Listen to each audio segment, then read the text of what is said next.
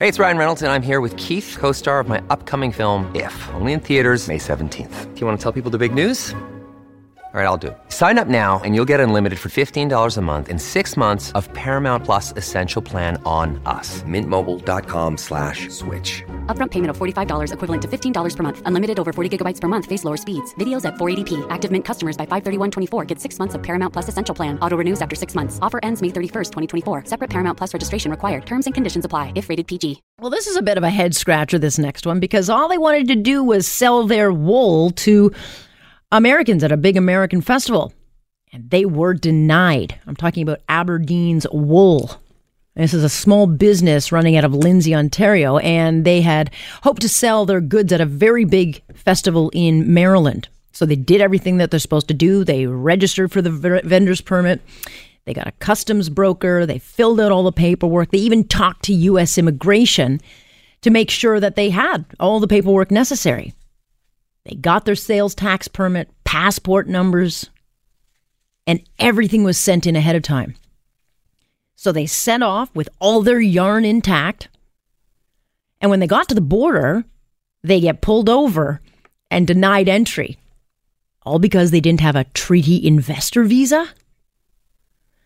And they weren't just denied, they got fingerprinted, photographed, and then released. And they lost two days of wool sales. And that's a pretty big hit for a small business. But then they decided to go back to the border and question, you know, why, why were we turned away? And then they got threatened, saying that they'd have all their belongings stolen, their taken, their car, their yarn, and that they'd never be able to head into the United States again. So it sounds like they did everything by the book. But I don't know, is this the new norm when you're in a trade war? Let's find out. Michael Niren is an immigration lawyer and president over at visaplace.com. Good of you to join us. Thank you very much. So I know this is not a case that you have been dealing with, but is this something that is happening? Is this the kind of thing that people can expect when we normally see, you know, people traveling back and forth uh, between U.S. and Canada? Well, look, Canada and the United States are each other's largest trading partner.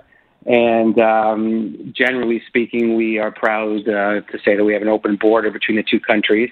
And there's a lot of traffic uh, going back and forth between people and, and goods.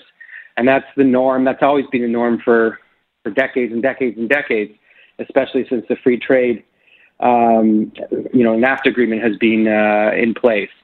But since the Trump administration has uh, come into power, uh, it's it's uh, you know, and listening to his rhetoric and his tweets, his, his inflammatory tweets, um, it's not surprising that a higher level of scrutiny is being applied to visas and and people, uh, Canadians in particular, entering the United States, and this is a, a, a case in, in point. I mean, it sounds like these people had their act together. It clearly sounds like they planned for it. So, I mean, what advice are you actually giving people uh, who might find themselves in a position where they want to go, let's say, to a trade show? Um, you know, is is the climate something that they have to be prepared for? Well, it's interesting because this particular case, uh, these these uh, we call them applicants and individuals, Canadians who are who are trying to cross the border. They're they're you know deemed as applicants. Uh, they they seem to be very well prepared. Um, they they called in advance and they got all their ducks in a row, so to speak, prepared the documentation, and that's basically the kind of advice we give our clients when they want to enter the United States, even as visitors these days, because everyone's being scrutinized. Everyone's being questioned. A lot of people are being sent to secondary inspection, and um, you just don't make the you don't assume anymore that you're going to be admitted. Uh, it's just not the the way the way it works these days. So this particular case, uh, you know, it's it's very unfortunate. Uh, being told that they should be applying for a treaty investor visa or an E2 visa is is, in my opinion, overkill for for a case like this. And so I guess it comes down to the discretion. Anytime you go over the U.S. Canadian border, it comes down to the discretion of, I guess, the border agent that you're dealing with, correct? That's always been the case. And, and there's no there's no guarantee, uh, even the, the, the most clean case where someone's going, let's say, down to Florida uh, to get a suntan. Um, it doesn't necessarily guarantee they're going to be admitted.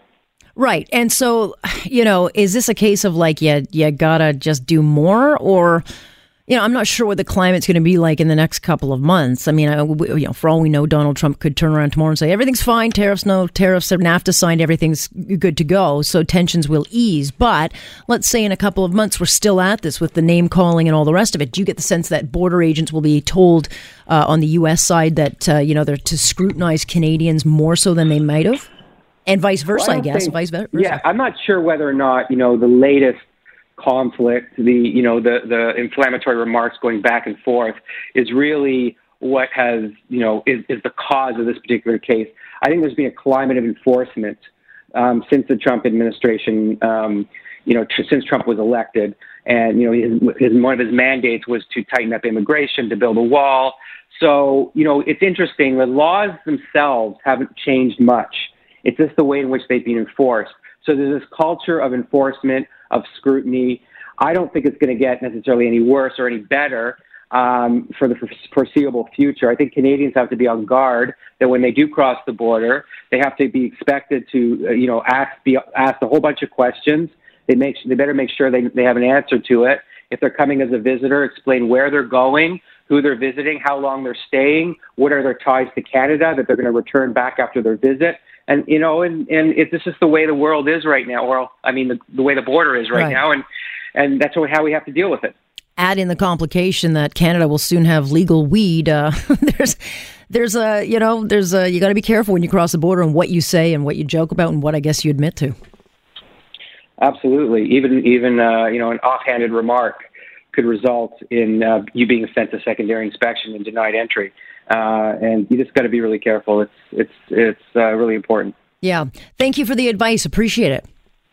My pleasure. That is Michael Niren, who's an immigration lawyer and president over at Visa Place. Uh, you know, the case popped out to us because it seemed like such an ordinary, you know, family going down to do ordinary business and did everything right. But then, hey, just goes to show the agents have control of your destiny at the border. On point on Global News Radio.